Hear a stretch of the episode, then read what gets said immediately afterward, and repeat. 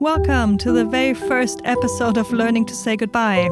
Well, this is not technically the first episode. I would call it the prequel, the introduction. Just a few minutes to get your feet wet before you decide to really jump in.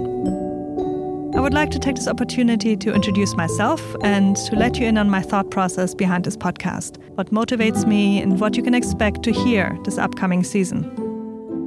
First of all, this is my first podcast and I'm learning by doing. I'm flying a bit by the seat of my pants here, to be honest, but I'm driven by a genuine curiosity for the subjects I'll be covering. There might be a few technical glitches here or there, and things might not be as polished as you would expect from podcasts supported by a whole team of behind the scenes staff, but I have my wonderful husband who's helping out with some of the technical aspects, and in the end, it is what it is. But let's start at the beginning. My name is Alexandra Dionisio, and I live with my husband, two kids, and two dogs in Los Angeles. We've been lucky to travel and move between countries and often even continents. We have lived in different places, been immersed in different cultures and languages, and have now been in Los Angeles since about five years.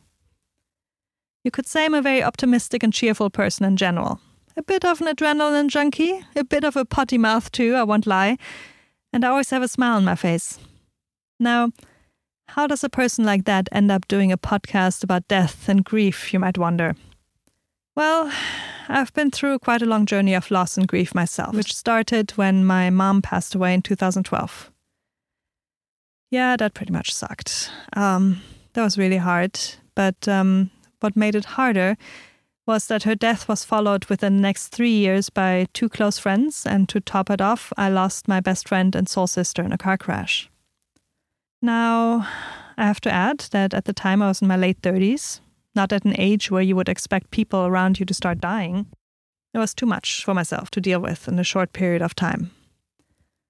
I've learned a lot through this. Grief sucks. It really does. It literally pulled the rug out from under me, and I had to rebuild myself piece by piece to make sense of it all. I've not mastered it yet. Don't look for answers here. I don't know it all. My grief and my healing is a work in progress, but it has allowed me to pause and reflect on what's important and where my life is really going.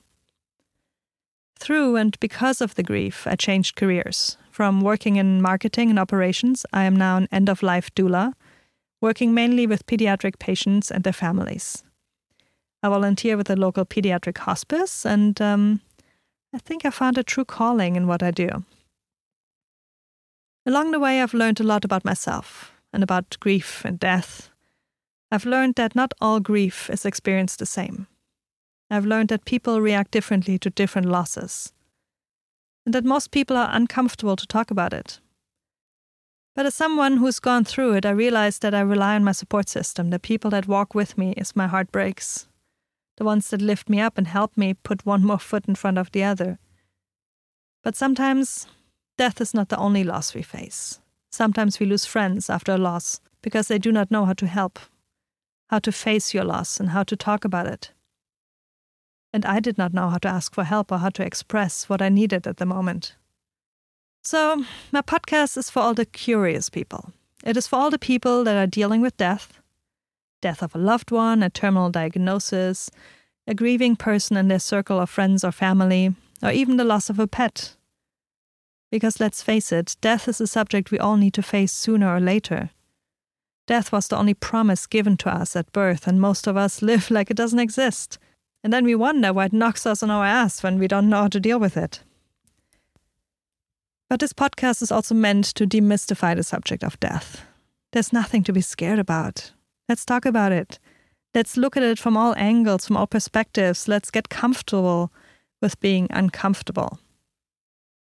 On my journey through grief, I've started to be curious about how other people deal with loss. What does religion tell us? I'm not religious by any means, but it's probably why I am so curious to hear how it helps other people. I'm sure there's something for all of us to take away from that. What do other cultures teach us?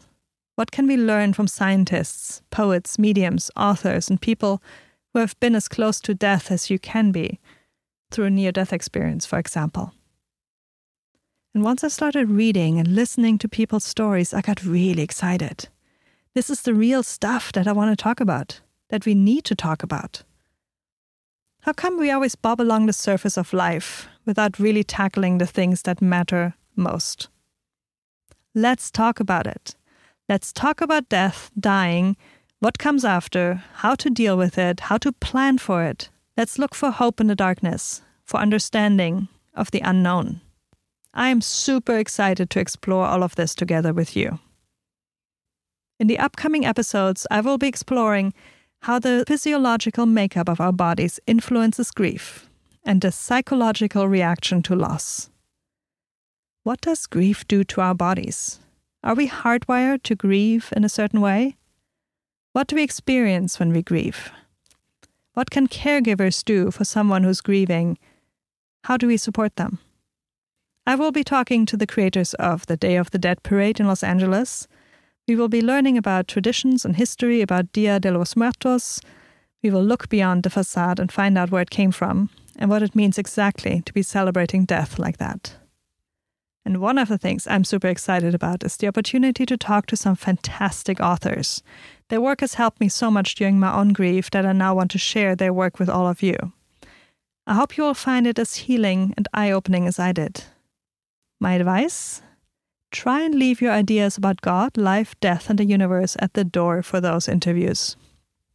Just be open and curious. I will have a chat with Dr. Eben Alexander, a neurosurgeon who did not believe in life after death until his own near death experience changed everything.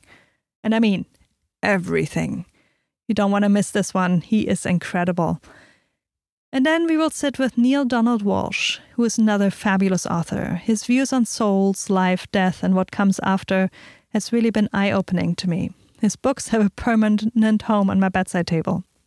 And we will hear from people who have been there, who have been kicked down hard by losses, and how they have found their way through it.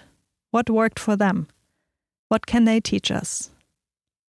Every experience is unique, and I appreciate the vulnerability of all my podcast guests as they share subjects that we normally shy away from. I want to remind you to be gentle with yourself as you explore these topics with me.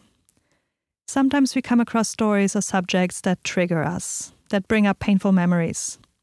I'm not a psychologist or a therapist in any way, but I do know that certain subjects like children dying or suicide are prone to bring up a lot of feelings.